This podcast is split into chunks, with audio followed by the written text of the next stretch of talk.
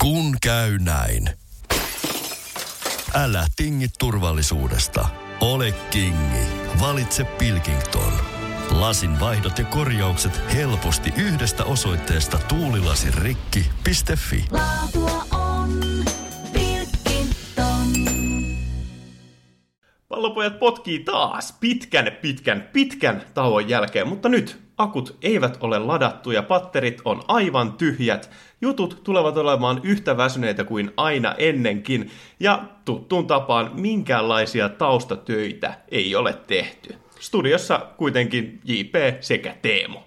Jatketaan siitä, mihin viime jaksossa jäätiin. Käydään Euro Road Touria läpi. Tänään jaksossa Ruotsi ja Ukraina. Jos tämän tauon aikana olet kärsinyt pallopoikien puutteesta, niin ainakin toista meistä olet voinut kuunnella Suomen kapin E-jalkapallon turnauksessa, mutta mitäs muuta meillä tänä jaksossa oli? No Fifasta settiä ja sitten katsois tonne La Ligaan ja Barcelonaan tietysti, koska se on se minun oma seurani.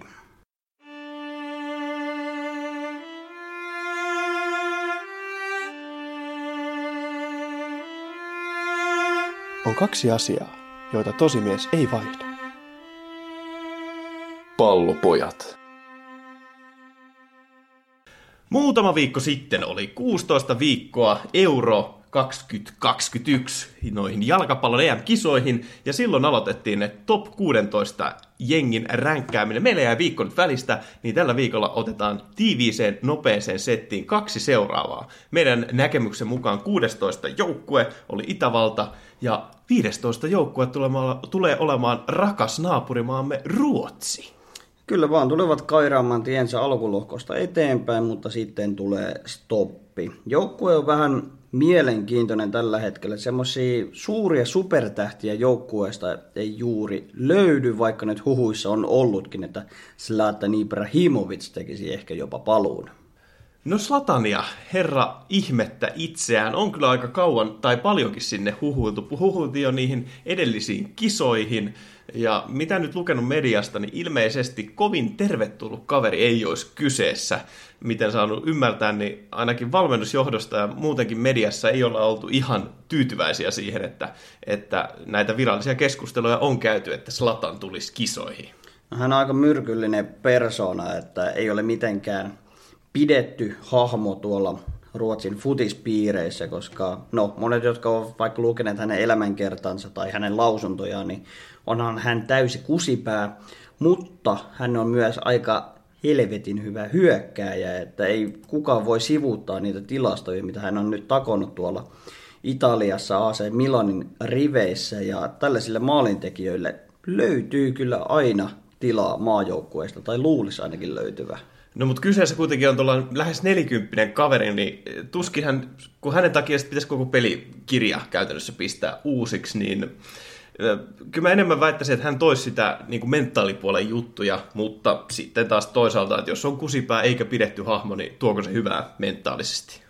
Niin, se on nyt Ruotsin joukkueen ongelma, että jättävätkö paperilla heidän parhaan pelaajansa ulkopuolelle, vaikkakin hän on 40. Mutta on siellä niitä nuoriakin kavereita, jotka osaavat ihan tehojakin sitten tehdä. No yllättävänkin paljon näitä nuoria staroja, että he pääsivät näihin kisoihin suoraan näistä karsinoista, kuten Suomikin. Ja karsintalohko oli aika helppo. Siellä oli Malta, Färsaaret, Romania ja Norja. Ja heidät kaikki onnistuvat voittamaan. Ainoastaan Espanja lohkossa meni edelle. Mutta vakuuttavaa peliä kuitenkin siellä hävisivät vain yhden pelin ja senkin Espanjalle. No joo, ja taisi itse asiassa jopa Espanjan kanssa pelata tasurinkin, niin ihan hyvät edesottamukset tuossa lohkossa, mutta se oli oikeastaan vähintä, mitä heiltä odotettiin. Että aikamoinen arpa onni kävi kyllä tuossa eurolohkoasettelusta, että heillä on ollut aika helppo tie jopa kisoihin, mutta sitten kun oli vähän kovempia pelejä tuolla Nations Leaguean puolella, niin siellä ei sitten taas mennytkään ihan niin hyvin. No joo, kolmansia siellä, siellä äh, olivat et siellä oli Kroatia, Portugali, Ranska. Anteeksi, oli jo viimeisiä siis Nations Leaguean siellä ja tippuivat sitten B-ryhmään sen takia, että siellä oli Kroatia, Portugali ja Ranska ja heistä onnistuivat ainoastaan Kroatian kertaalleen voittamaan. Et kyllähän tuossa nyt on kuitenkin aika kovia, että Kroatia ei missään nimessä voi sivuuttaa, sekin on meillä korkeammalla listassa, niin väittäisin, että ne oli kuitenkin tasoon nähden pelattuna ihan ok tulos.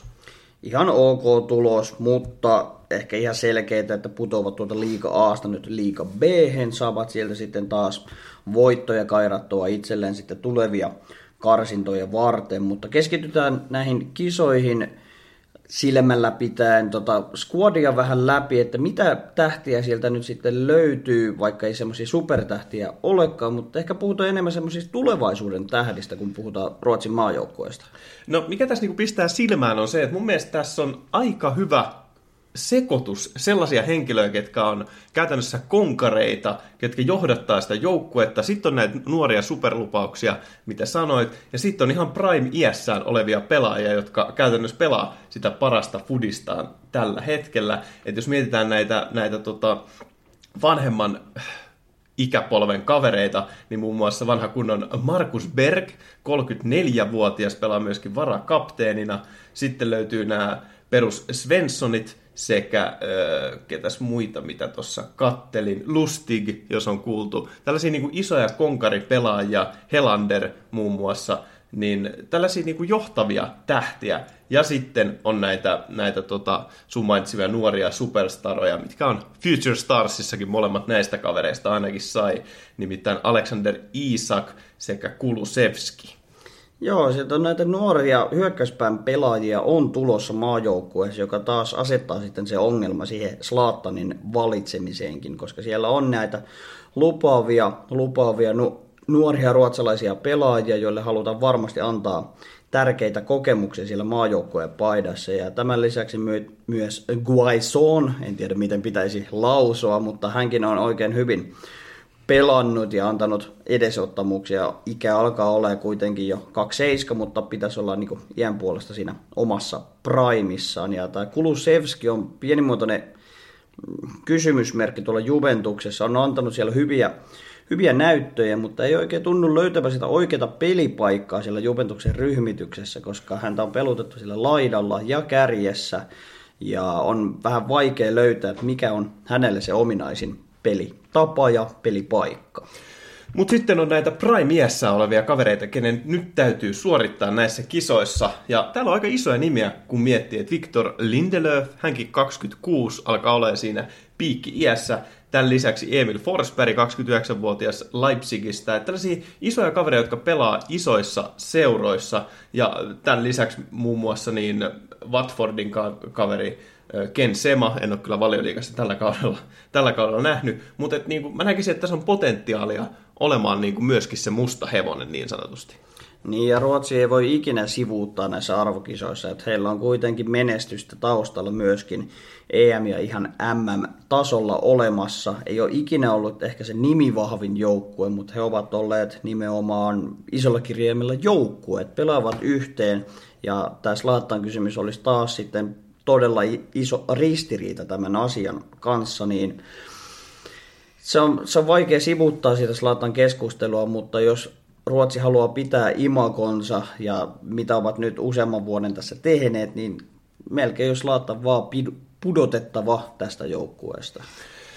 Lohkossa parhaat maalintekijät olivat Quaison viidellä maalilla, Isaac kolmella ja sitten Claesson kolmella maalilla. Et niin kuin onnistumisia on löytynyt sieltä. En tiennyt, että Isak oli päässyt pelaamaan edes, edes Ruotsin paidassa, mutta mun mielestä niin kuin, aina puhutaan siitä, että, että äh, Ruotsi on Suomen verivihollinen, niin koet sä heidät jalkapallossa sellaiseksi vai koet sä iloa silloin, kun Ruotsi menestyy?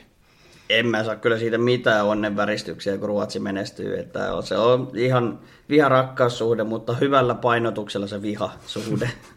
No mä oon taas ihan toista mieltä. Mun mielestä on hieno, kun Pohjoismaat menestyvät jalkapallon parissa. Mun mielestä niin kuin, pelaa kaikkien pussiin. Mutta hei, siitä voi olla ihan samaa mieltä. Me ollaan 15 heidät rankannut. He pelaavat samassa lohkossa, missä pelaavat Espanja, Puola ja Slovakia, ja ollaan ehkä laskettu sen varaan, että saavat kairattua tuosta tarvittavat pisteet, jotta voit olla yksi parhaista lohko kolmosista, mistä päästä sitten jatkoon. Joo, eiköhän tuosta mene niin, että voittavat Slovakian ja kairaavat tasapelin sitten Puola tai Espanjaa vastaan, että neljällä pisteellä tai jopa kolmella voivat päästä tuosta lohkosta sitten jatkoon, koska näitä lohko parhaita kolmosia pääsee monta, onko jopa neljä joukkoa, jotka pääsevät sitten pudotuspeleihin, vaikka eivät suoriutuisi lohkossaan niin hyvin. Ja heillä on aika mielenkiintoiset harjoitusottelut tuossa vajan kahden viikon päästä, että ei ole mitenkään kovat tasoisia joukkoita, Georgia ja Kosovo. Ja näillä harkkaotteluilla sitten pitäisi valmistautua kesän EM-kisoihin. Suosittelen katsomaan ihan sama mitä Kosovon peliä, että siellä kaverit kyllä osoittaa, että pelaavat niin sanotusti lipulle. Siellä on aika, aika tota, niin kuin, tunteen latauksia niissä peleissä, mitä katsonut. Oikein viihdyttävää purista muun muassa oli silloin Englantia vastaan aikaisemmin. Mutta meidän seuraava joukkue, ketä olemme ränkänneet tai minkä jengin olemme ränkänneet numerella 14, se löytyy EM-kisojen lohko Aasta. Anteeksi, löytyykö? Ei löydy, vaan lohko Cstä, jossa pelaavat Hollanti, Ukraina, Itävalta ja Pohjois-Makedonia. Ja näistä olemme 14 jatkoon meneväksi joukkueeksi valinneet Ukrainan. Joo, Ukraina on sikäli mielenkiintoinen joukkue. Vähän samaan tapaan kuin Ruotsi, että semmoisia maailmanluokan supertähtiä ei löydy, mutta sitten näissä isoissa sarjoissa pelaavia tärkeitä pelaajia heillä kyllä on, jotka kantavat sitten koko maajoukkuetta eteenpäin. Et siellähän, no, pidempään futista seuranneet muistavat Andriy Sevchenko, valittu aikoinaan myös maailman parhaaksi jalkapalloilijaksi, niin hänen aikakautensa on jo mennyt jo aikoja sitten, mutta sieltä on uusi sukupolvi nousemassa ja ovat pelanneet nyt kyllä viime vuosina todella hyvää futista. No ovat, ja mit, jos nyt ihan ekana katsotaan tätä avaus tai tätä niin kuin jengiä, niin parhaat maalintekijät heidän karsinnoissa, mistä pääsivät muun muassa lohko voittaneen jatkoon, niin olivat Jaremchuk, Malinovski, Tsyganov sekä Konopliankka. Ja näistä mä en tuntenut kuin Tsyganov ja Konopliankan. Ja sitten kun avaa sen heidän tämänhetkisen äh, squadin, niin oikeastaan ainoat pelaajat, ketä silloin, mistä itse edes niin kuin on kuullut etäisesti, niin Piatov, joka Shakhtar Donetskin pitkäaikainen maalivahti, toinen maalivahti Real Madridista, Lunin, joka käytännössä FIFAn takia tunnetaan. Sitten olivat Jarmo Lenkko totta kai West Hamista, Konopliankka ja totta kai ehkä isoimpana tähtenä Manchester Cityn Chinchenko ja Atalantassa mielestäni jopa minuutteja saanut Malinovski. No itse asiassa hän oli jo siinä parhaissa maalintekijöissä, mutta sitten totta kai vanha kunnon Junior Moraes. Kyllä, ja siihen sitten myös Marlos, tämmöisiä FIFA-kortteja, kun puhutaan tämmöisiä 83, 84 rated pelaajia, niin kyllä siellä semmoisia, sanotaan Euroopan huippusarjoissa meritoituneita pelaajia on hyvinkin. Supertähdet varsinaisesti puuttuu, mutta ovat taas joukkueilleen pelaavia pelaajia. Että seurajoukkueissa ei ehkä niitä parhaimpia, mutta sitten kun tulevat maajoukkueeseen pukevat sen Ukrainan keltaisen paidan päälle, niin pelaavat kyllä vahvasti lipulle, kuten äsken mainitsit jo Kosovosta. Ja mielenkiintoista sinänsä, että he käytännössä yli puolet heidän jenkistä pelaa Dynamo Kievissä tai Shahtar Donetskissa, että, että ehkä siellä sellaista yhteisöllisyyttä löytyy, mutta heidän tiensä näihin kisoihin oli jokseenkin mielenkiintoinen, nimittäin kuten tuossa mainitsin, niin lohko ykkösiä olivat B-lohkon karsina lohkossa, ja siihen nähden, että siinä kyseessä lohkossa pelasi Portugali ja Serbia, niin mielestäni aika kovan luokan statementti.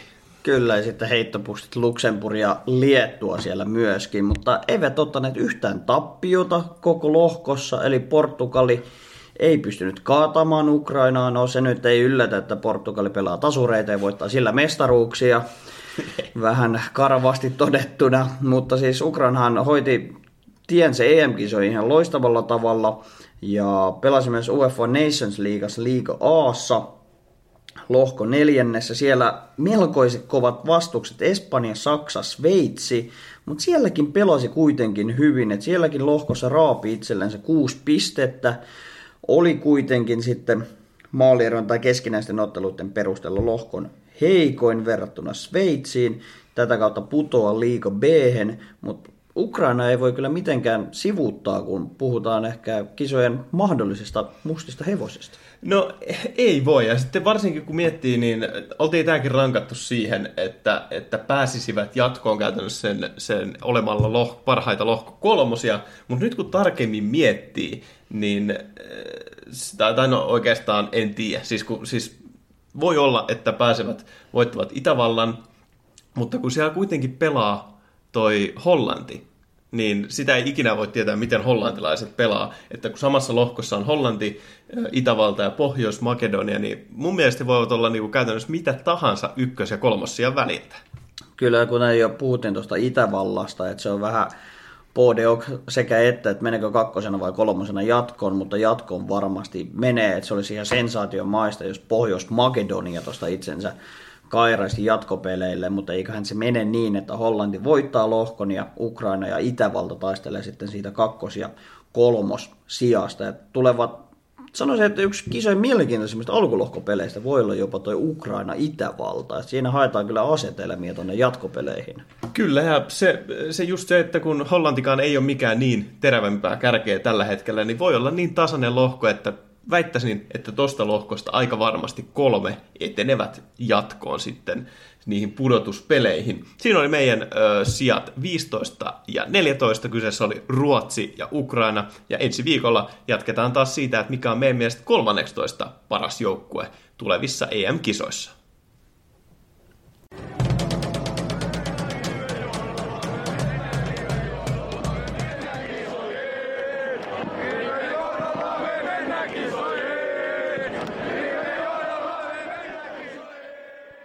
Pojat. Pallopojat. Ja tässä osiossa olisi tarkoituksena käsitellä Barcelonaa ja La Ligaa yleisesti sekä totta kai Rangersin satumaista mestaruutta ja heidän käytännössä siitä, mitä heille on tapahtunut viime vuosina, mutta koska pallopojilla on kertynyt puutteita paskan niin voi olla, että ehkä vähän aaltoilee puhe ja hypitään sinne sun tänne, mutta koitetaan mennä systemaattisesti eteenpäin ja aloitetaan vaikka siitä, että La Ligassa Atletico Madridilla valuu jo ehkä kakka hieman lahkeesta. Ihan hieman ja aika silmin nähdenkin. Et nyt alkanut jännittää kyllä kovasti, että tuleeko se mestaruus vaiko ei, koska nyt katsoo viimeistä seitsemää ottelua olen ottanut nyt Tiko Parsa Real seurantaa viimeisen seitsemän ottelun perusteella. Siellä Tikolla vain 12 pistettä mahdollisesta 21 ja seitsemän peli kahdeksan tehtyä, kuusi päästettyä ja ne on ollut aika merkittäviä maaleja, mitä ovat päästäneet. Nyt viimeisimpänä esimerkiksi Madridin klassikossa, kun kohtasivat Realin, niin ihan ottelu loppuhetkillä sieltä Benzema kävelee koko puolustuksesta läpi ja siitä pikku seinäpelit ja pääsee tuikkaa tyhjiin ja se oli hyvin, hyvin merkittävä tasapeli koko liikan kannalta. No joo, siis mä en tiedä, ollaanko me näin ailahtelevaa laliikaa oikeastaan nähty pitkiin pitkiin aikoihin. Että Tiko näytti jo ihan selvältä mestarilta, mutta jotenkin on onnistunut kusemaan näitä peliä, ihan ihmeellisiä häviöitä, juurikin tällaisia turhia tasapelejä. Real Madrid ei ole millään tasolla onnistunut tekemään näitä räkämaaleja samalla tavalla kuin viime vuonna, ja Barcelona, no kaikki tietää miten heidän alkukausi meni, mutta nyt alkaa peli sujumaan. Joo, ne on löytänyt kyllä forminsa. Sieltä on nyt Dembele ehkä isoimpana tähtenä nostanut tasoa, vaikka nyt tsempparipelissä PSGtä vastaan tuhlas 57 000 paikkaa, mutta on liikassa sitten tullut niitä onnistumisia ja Parsalla 19 kautta 21 mahdollisista pisteistä viimeisen seitsemän otteluun. Maaliteko onnistui 16 häkkiä ja neljä vain mennyt omiin. Et tuntuu, että se alkukausi on nyt käännetty positiiviseen suuntaan ja pakko myöntää, että olimme edellisissä jaksoissa väärässä, missä on ehkä ihan iloinen, koska Barcelona nähdään tänä vuonna yhdessä finaalissa ainakin, koska Copa del Reissä sensaatiomainen nousu Sevillaa vastaan. Pike käy tuikkaamassa lisäajalla tasoituksen, kun puhutaan toisesta osaottelusta 2-0, 2-0 päättyivät ottelut ja lisäajalla sitten Barcelona meni ja voitti Sevillan ja näin pelaa sitten Espanjan kapin finaalissa ja tätä kautta pääsee Messi edes ehkä jotakin pokaalia nostamaan kauden päätteeksi? No mä en oikein tiedä, että johtuuko tämä, kun Barcelona on tehnyt näitä ihme nousuja, niitä, että on mennyt jatkoajalle, on noussut kahden maalin takaa Seltta viikkoa Seviaa vastaan muutaman kerran kupin otteluissa, niin siis, että kertooko tämä nyt asenteesta vai siitä, että nyt ei ihan osata pelata kuin samalla tavalla, mutta et, siis kyllä, kyllä huomannut sen, että nyt ainakin medioissa ollaan nyt hehkutettu sitä, että miten Barcelona on taistellut näissä kapin jutuissa, että miten merkittävä toi Espanjan superkappi tai Copa del Rey heillekin on tällaisena heikompana kautena. On totta kai tärkeää, että heillä oli viime kausi kuitenkin täysin pokaaliton kausi, joka on Barcelonan tyyppiselle seuralle ihan katastrofi. Että nyt halutaan varmistaa, että edes jotain pokaalia päästetään, päästään nostamaan ja sitä kautta sitten ehkä itseluottamusta taas ylöspäin. Ja mun mielestä oli ehkä vähän liikaa maalailtu aika monessakin mediassa, jopa meidänkin toimesta, että Tiko on varma mestari, koska kausi on vielä aika pitkä. Siellä on 12 ottelua jäljellä, eli siellä on 36 pistettä vielä jaossa joukkueille. Ja toi pisteero, se on sulannut nyt kuuteen pisteeseen Tikon ja Barcelonan välillä, ja siellä vielä Realkin kutittelee sitten Barcelonan selässä kahden pisteen päässä Barsasta ja kahdeksan pisteen päässä Tikosta. Ja jos Tiko jatkaa nyt siitä, mihin on viimeksi jäänyt, eli jos suora ei tee maalia, niin hävitään, niin aika paljon on yhden kortin varassa nyt Tikon menestys. Joo, ja sitten kun tiedetään kuitenkin, että miten paljon nämä jengit nyt on paskono housun tällä kaudella, mitä tahansa voi käydä. Että siellä on yhden pelin vähemmän pelanneena Sevillakin neljäntenä, 48 bongoa kuuden pisteen päässä Real Madridista, niin oikeastaan mitä tahansa voi käydä. Ja kyllä, kyllä niin kuin luotto on jotenkin, etenkin noiden champpäripelien jälkeen tikoon murentumassa silleen, että mit, mit, mitä ihmettä siellä tapahtuu. Mutta champpäreistä puheen ollen Barcelona nyt tippui, kun tippuikin PSGlle, vaikkakin voidaan sanoa, että kyllä, kyllä tippuivat ihan verkkarit jalassa.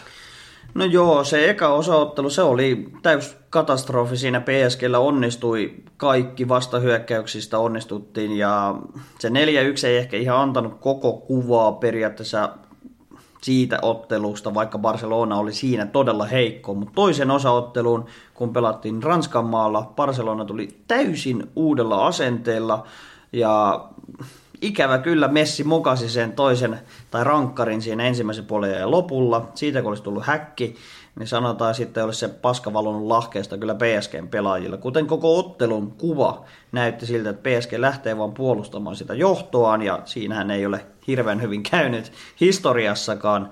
Historia ei kuitenkaan toistanut itseään ja näin PSG jatkaa tästä otteluparista jatkoon. Ja samallahan nähdään tietyllä tapaa historiaa, koska tämä on nyt ensimmäinen kerta Champerin historiassa 16 vuoteen, kun emme näe Messiä tai Ronaldoa kahdeksan parhaan joukossa. Et onko tämä nyt se kausi, kun valtikka vaihtuu nuorisolle?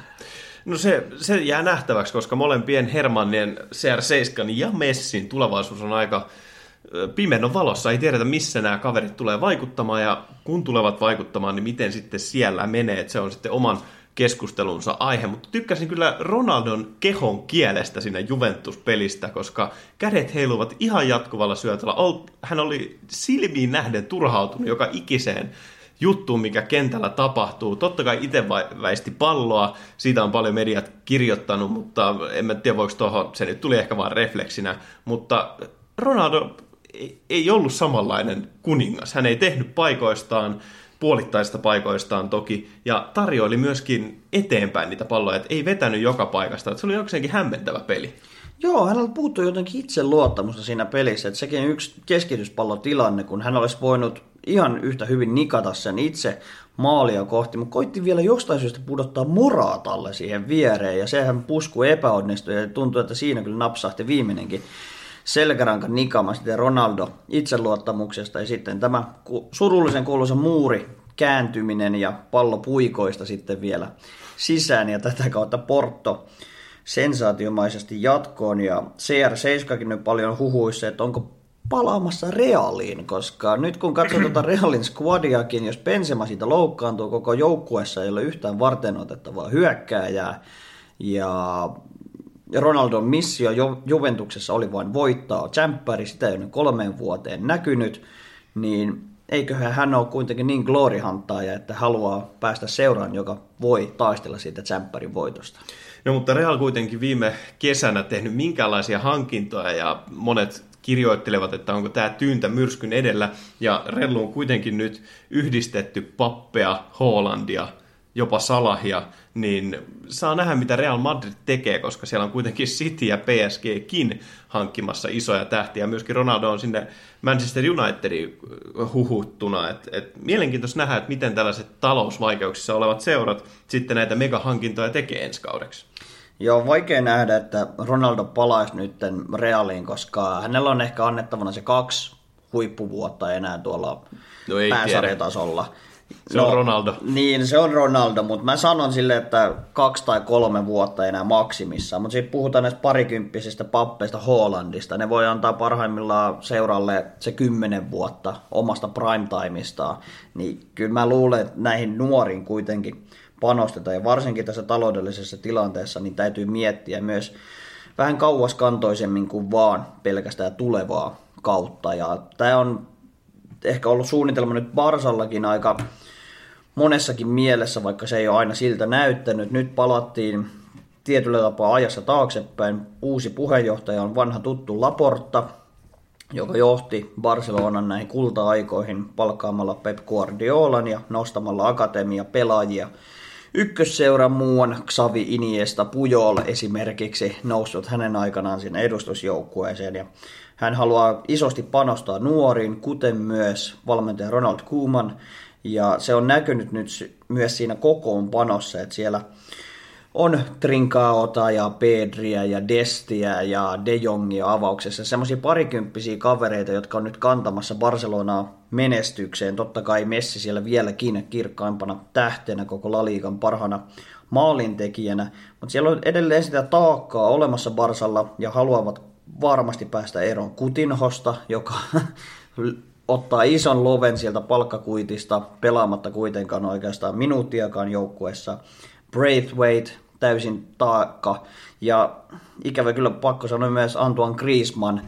Hänestä ei saada parastaan irti Barcelonassa ja ei ole ehkä ihan edes Barcelonan tyyppinen pelaaja, että hän on myöskin mielestäni vain enemmänkin taakka. No tosta voi ehkä keskustella. Kyllä hän on parantanut selvästi, mitä pidemmälle menty ja mitä enemmän ö, häntä on tarvittu, niin kyllä hän on enemmän myöskin suorittanut, mutta kyllä mä näkisin, että taakkana tulee ensi kaudella viimeistään olemaan myöskin Piqué, Jordi Alba sekä sitten totta kai Sergio Busquets. No Alpaa en vielä lukisi tohon kategoriaan. Hän on pelannut ehkä yksi parhaimmista kausistaan nyt moneen vuoteen. S- hänen linkkipelaamisensa Messin kanssa on jotain todella kaunista, kuten aikoinaan oli Dani Alves ja Messi. Mutta joo, Piqué Busquets, kuten jo aiemmin sanottiin, heidän aikansa on ohi. Se nähtiin jo tsemppäri pelissäkin, että kun Piqué pelasi, hävittiin 4-1. Kun Piqué ei pelannut, Parse pelasi paljon paljon paremmin. Oliko vielä Real Madridista? No Rello mukana UCL, että siellä on, se on myös yksi iso kysymysmerkki, mutta, mutta mielenkiinnolla kyllä seurataan tätä La Liigan loppukautta, koska siellä on tosiaan kolmen joukkueen taistelu. Joo, Relvo joutuu nyt siihen kahden rintaman sotaan, koska heillä on vielä tsemppärissä mahdollisuus edetä. Otti Atalantasta sen nihkeän 1-0 voiton. Nyt tulevalla viikolla sitten toinen osaottelu, ja eiköhän Real sen hoida, niin heille tulee ottelu rasitusta tässä kevään aikana. Ja hyökkäyksiin ei ole oikeastaan lyödä kuin Benzema, ja puolustukseen ei ole heittää juuri ketään, niin siellä on ehkä pieniä ongelmia tulossa kevään aikana, näin uskaltaisin ennustaa.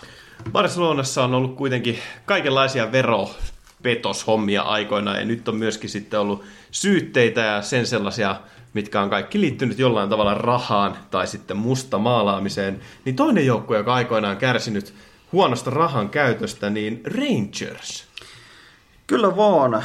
Nyt Barcelona isoissa taloudellisissa ongelmissa, niin oli Rangers myöskin. Tein hieman taustatutkimusta, vaikka nyt Etkä tehnyt.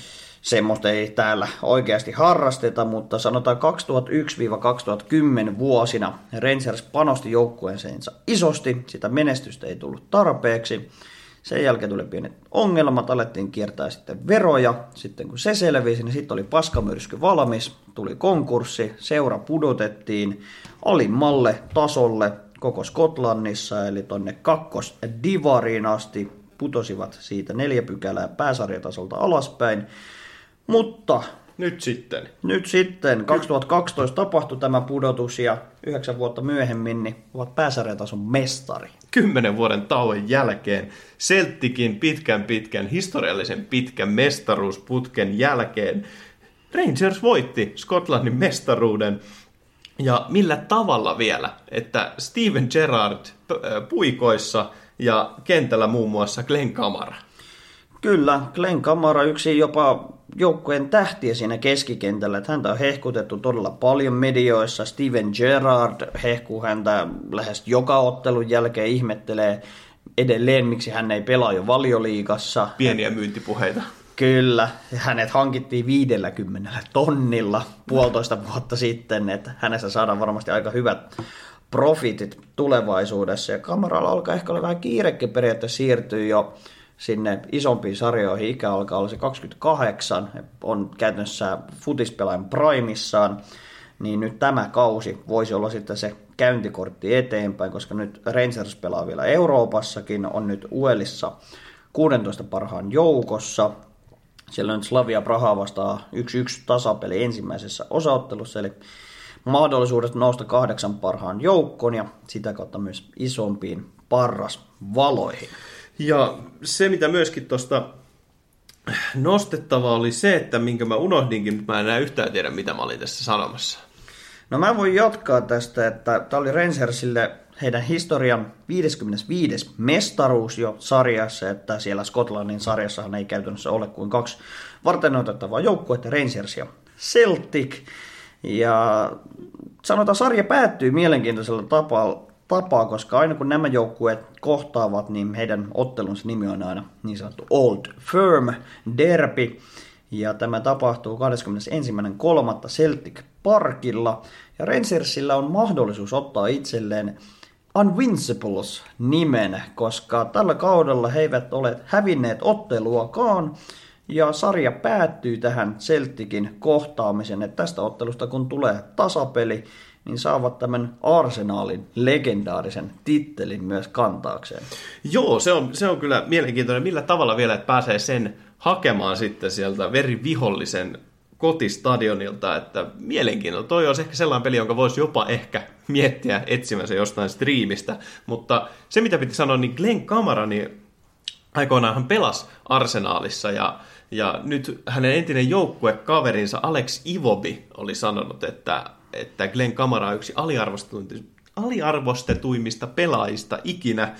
En sitten tiedä, mitä se tarkoittaa, että jos Alex Ivomin suusta tällaista tulee, että Glenn Kamara voi miettiä, että olen nyt hiljaa, mutta mut kuitenkin, että, että veikkaan, että olisi kyllä hienoa, jos ensi kaudella nähtäisiin valioliigassa Pukki sekä Glenn Kamara, ehkä eri joukkueissa.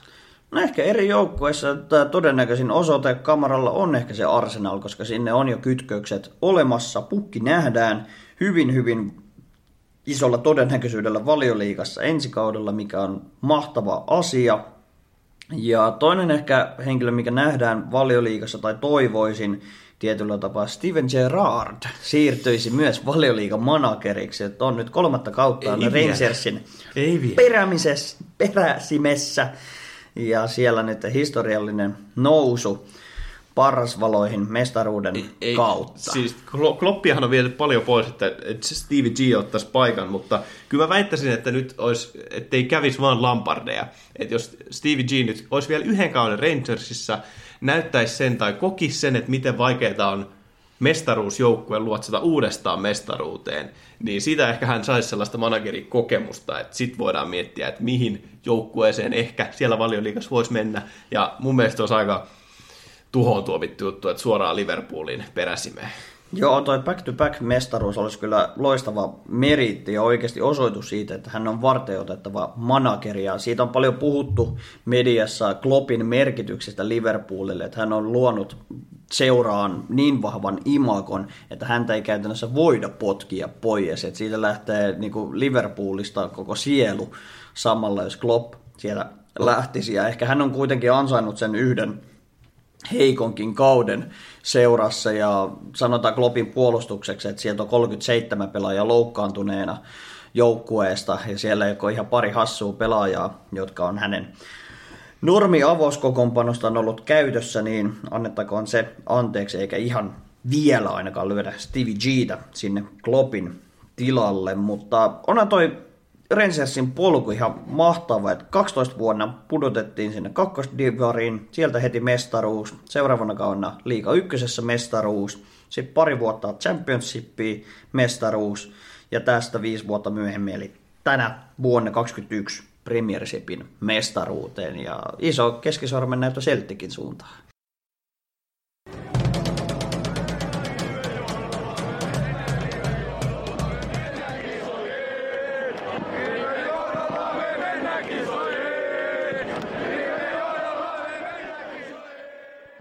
Pallopojat on kuin vieraspelimatka. Semi raskas, semi paska. EA Gate. Aikamoisessa pyörremyrskyssä meidän kaikkien rakastama videopelien tuottaja EA Sports. Ja jos joku nyt on voinut välttyä siltä, eikä tiedä mistä on kyse EA Gatessa, niin ei ei joku työntekijä tai jotkin työntekijät ovat myyneet kortteja FIFA-videopelissä mustassa marketissa, ottaneet rahat taskuun ja antaneet faneille sitten heidän haluamia kortteja. Tämä on hyvinkin mahdollista, että näin on ainakin tapahtunut, että siitä on nyt screenshotteja ja tämmöistä todistusaineistoa jaettu kovasti tuolla sosiaalisen median puolella, että näin olisi tapahtunut. Niitä on siellä aika vahvoja viitteitä siihen, että siellä on ihan IEn oman tilin kauttakin niin kuin Shay laittanut viestiä, että en nyt juuri pysty tarjoamaan tätä haluamaasi pakettia, mutta klikkaa tätä linkkiä, niin tämän kautta voidaan sitten jutella asiasta lisää. Joo, mitään ei ole vielä todistettu, IE ei ole itse vielä myöntänyt mitään, mutta on tullut vahvoja todisteita, screenshotteja, keskusteluista, bla bla bla. Totta kai niitä voidaan muokata, mutta hyvin hyvin todennäköistä on, ainakin tällä hetkellä näyttää siltä, että joku tai jotkin IEn työntekijät salaa IEltä ovat myyneet näitä pelin parhaimpia kortteja tuhansilla euroilla, dollareilla eteenpäin erilaisille faneille. Ja onhan niitä nyt nähty YouTubessa kaikissa paikoissa, että joillain on ollut näitä megatiimejä, jotka on oikeasti ollut siis kymmenien kymmenien miljoonien arvosia. Ja se, mikä tästä nyt tekee pahan asian, minkä takia tämä on iso katastrofi IEille, niin on käytännössä heidän omat periaatteet. Kyllä heidän imagonsa kärsii tässä aika paljon, plus se, että toi on täysin laitonta toimintaa, että tällaisessa videopelin sisällä myydään sitten tiskin alta jotain sisältöä, että se on hyvin tarkkaan säädelty, että tällaista toimintaa ei voida harrastaa, mutta nyt ilmeisesti jotkut IEn työntekijät ovat sitten halunneet vähän palkkanauhalleen lisää katetta ja lähteneet sitten pimeästi myymään näitä tilejä, missä on näitä pelaajia tai sitten ihan yksittäisiä kortteja.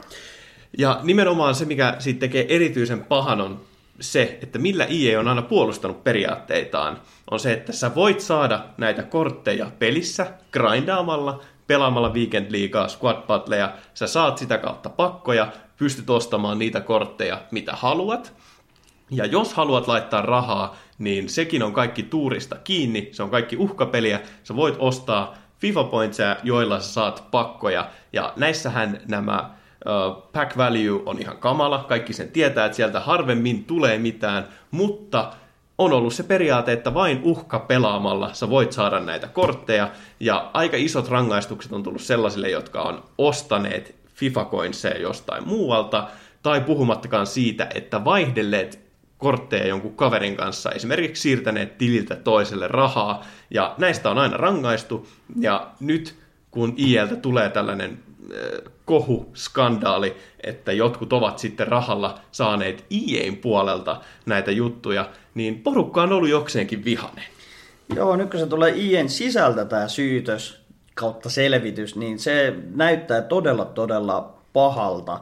Ja onhan toi vähän ristiriitasta, ja se uhkapelaamisen riski ja mahdollisuus, mikä tuossa pelissä on, niin se jakaa todella paljon mielipiteitä. Kuten ollaan jo useasti sanottu, niin monessa maassa tästä on nostettu syytteitä, koska videopelissä ei pitäisi olla mahdollista harrastaa uhkapelaamista, joka aiheuttaa riippuvuutta, muuta, mutta se on Fifassa käytössä normipäivää, kun avataan näitä pakkoja. Se on ihan pelkkää uhka, uhkapelaamista, mutta nyt kun Tiskinalta sitten tarjottu suoraan näitä pelin parhaimpia pelaajia listahinnalle. Että siellä on esimerkkejä, että tonnilla saa kaksi Prime Moments-korttia, tonni 403 kyseistä korttia, tonni 700 kun lyö tiskiin, niin saa kolme Prime Moments-korttia ja kaksi Team of the Year-korttia. Et onhan noin ihan hävyttömiä hintojakin. No voidaan siihen mennä tarkemmin hetken kuluttua, mutta mun mielestä voi käydä katsoa Twitteriä, Futbinia, YouTubea katsomassa kaikkien reaktioita siihen, kun tämä liikki on tullut ulos, niin mun mielestä jotenkin äärimmäisen huvittavaa se, että kun tulee tällainen iso kohu, että lakia on rikottu ja tällaisia juttuja tullut firmasta, niin kaikkien reaktio on ollut sellainen, että niin kuin viha. Kaikki on ollut silleen, että IE on paska, IE jatkaa sitä, että on kamala firma. Kenenkään reaktio ei ole ollut sellainen, että mitä, ei voi olla totta, vaan kaikki on saman tien ollut, no joo, se on IE. Mm, Ja kaikilla on ollut suora se oletus, että se on paskafirma, mutta kaikki silti pelaa sitä peliä. Että tämä on ehkä vähän tämmöinen asenneongelmakin tuossa yhteisössä, että siellä on kaikki mukaan koko ajan olettanut tai tietänyt, että tällaista toimintaa on. Nyt kun siitä tulee vähän todisteita sitten esille ja sanotaan sosiaalisella medialla on aika iso vaikutus, ja kun tällaiset asiat lähtee leviämään, niin sitä on aika vaikea enää sitä kurssia kääntää. Et siellä on nyt jo isoimmat tempaukset sitä, että kukaan ei enää osta tulevaa FIFAa, että nyt ostetaan Pessiä, vaan ensi vuonna tällaisia aloitteita on, että ei tueta tätä firmaa ja sen toimintaa enää millään tapaa. Et onhan tämä, jos on yksi, kaksi henkilöä tätä toimintaa harrastanut salaa, niin aika ison vahingon saa aikaa EA Sportsille.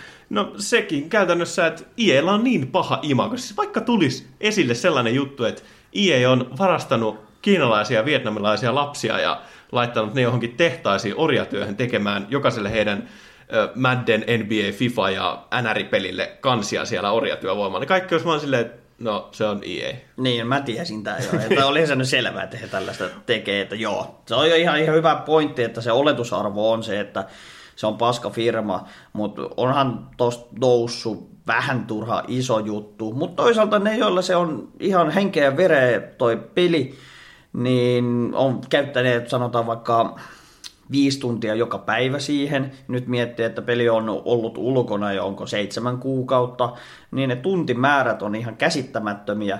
Ja kyllä se mielipahan tietyllä tapaa ymmärtää, että on lyönyt omaa rahaa siihen, omaa aikaa, joka on ehkä ihmiselle se tärkein asia, mielestäni se käytetty aika, mihin sen käyttää.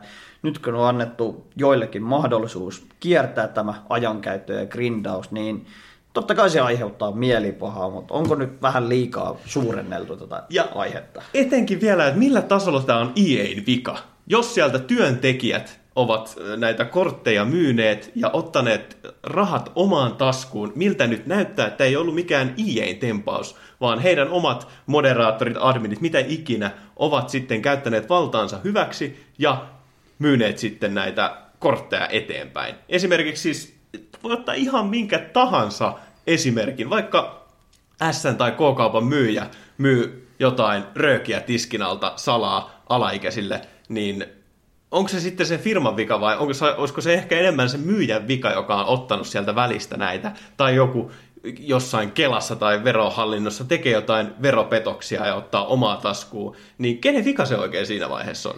Näin ikävä kyllä ihmiset toimii, että se on, että jos joku ihminen jossain firmassa tai yrityksessä toimii, niin yleensä koko se firma ja yritys leimataan sitten sen yksittäisen ihmisen kautta. Ja se on aika iso vastuu jokaisella, kun sitä, sitä asiaa lähtee oikein pohtimaan, mutta se on sitten ihan oma, oma tiensä. Mutta mä ottaisin kantaa vielä noihin summiin, mitä tuolla netissä on heilunut. Et esimerkiksi tonni 700 näistä viidestä kortista videopelissä, niin eihän tavallinen ihminen pulliainen semmoisia rahoja ikinä löisi siihen, tai en halua uskoa, että löisi, koska jos otetaan tämmöinen arkielämän esimerkki, että sä käytät vaikka ruokaan se sen viikossa, se on 400 kuukaudessa, niin sä oot valmis lyömään videopeli josta viidestä tämmöisestä hienosta kortista neljän kuukauden ruuat, niin kuin tosta vaan suoraan menemään, niin mä epäilen, että vaikka tämmöinen mahdollisuus olisi olemassa koko ajan, niin ei kovinkaan moni siihen tarttuisi, paitsi ehkä joku ammattipelaajat, ja, jotka tekevät sitä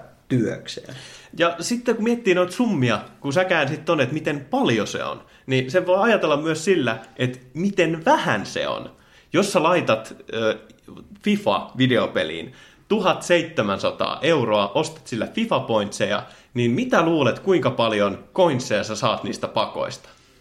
Ehkä miljoona pari, ja sillä ei saa ostettua semmoisia Prime Moments-kortteja vielä millään tapaa, ja tuskin edes päkkäät edes mitään. Että onhan toi, toi on se suuri kysymys just niille, jotka ovat lyöneet, ja siellä on monia pelaajia YouTubetta, jotka ovat lyöneet tuhansia, kymmeniä tuhansia euroja jo tähän peliin. Totta kai he saavat sitten takaisin sitä rahaa noita YouTube-provisioiden kautta, mutta silti, niin kyllä tuossa huijattu olo varmasti monelle tulee. Mutta kuitenkin, minkä takia porukka on niin vihainen? Miksei ne näe tätä mahdollisuutta? Niin edelleen, sä oot nähnyt, miten Bates on laittanut henkilöauton verran rahaa FIFA-videopeliin joka vuosi. Ja sä näet, sä meet ottaa ekan YouTube-videon jonkun Flash, näiden, mitä nämä kierrokset on?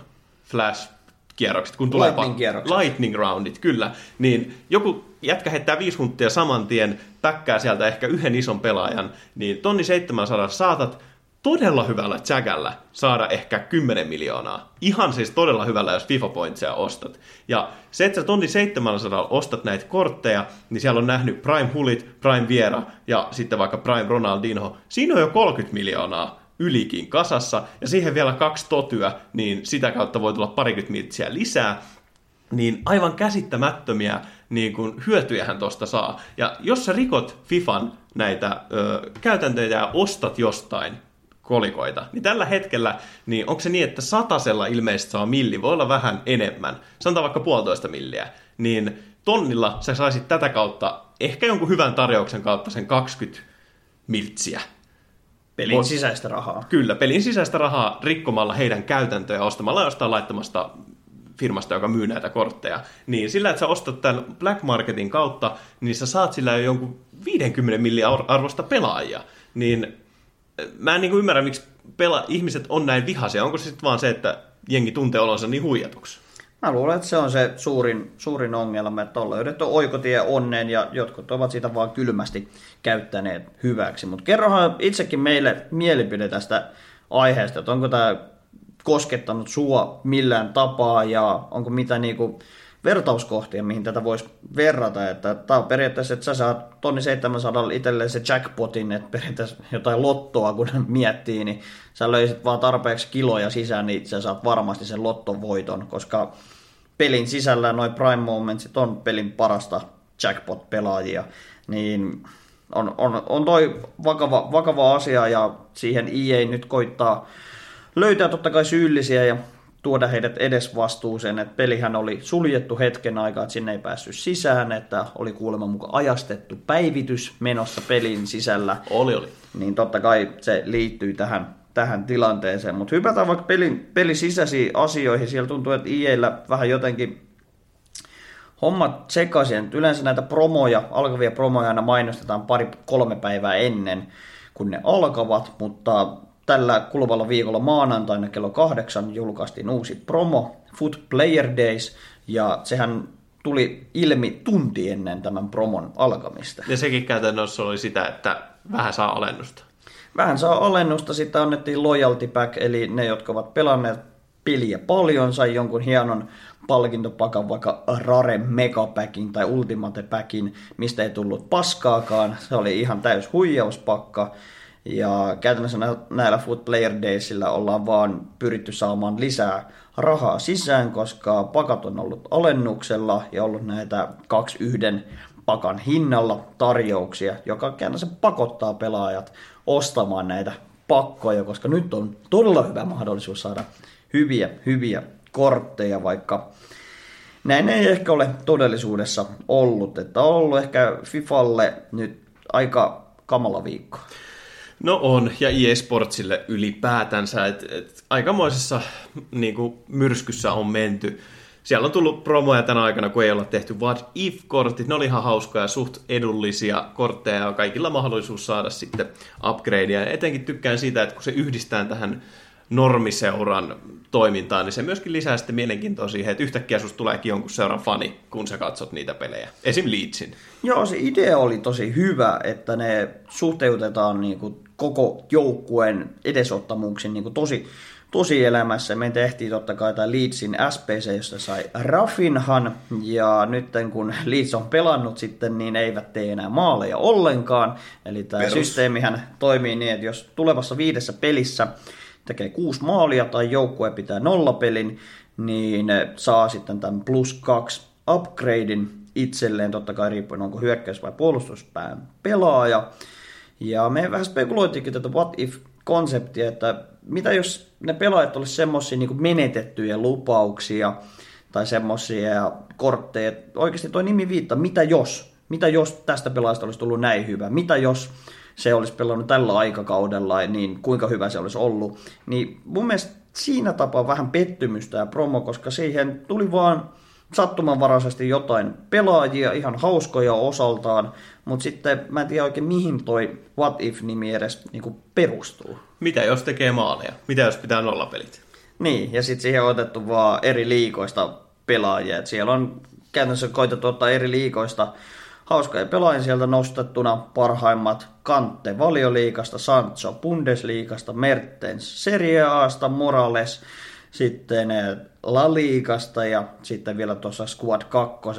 Richarlison, jonka on aina pakko saada joku superkortti, koska hänellä on viidetään weakfootia ja brasilialainen, niin antaa aina kivasti linkkejä.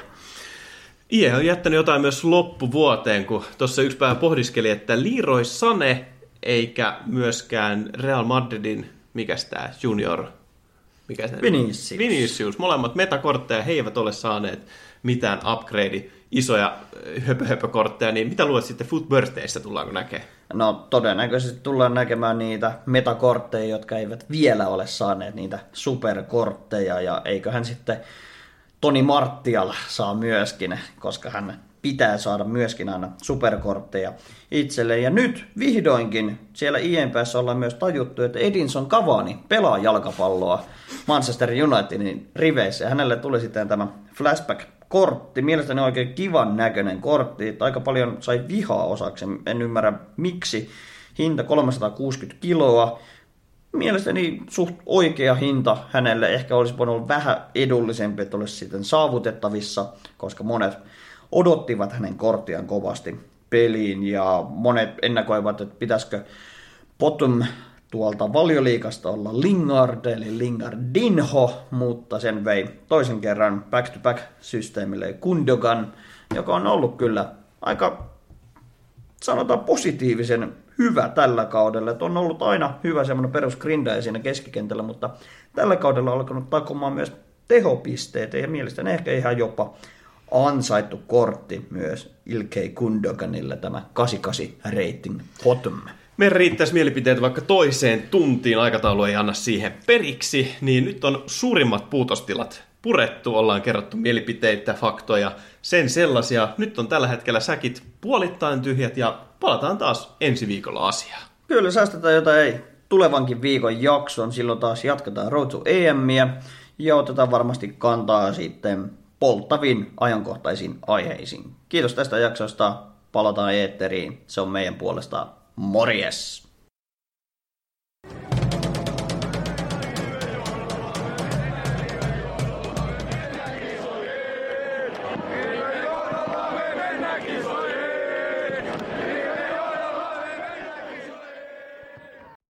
Kun käy näin.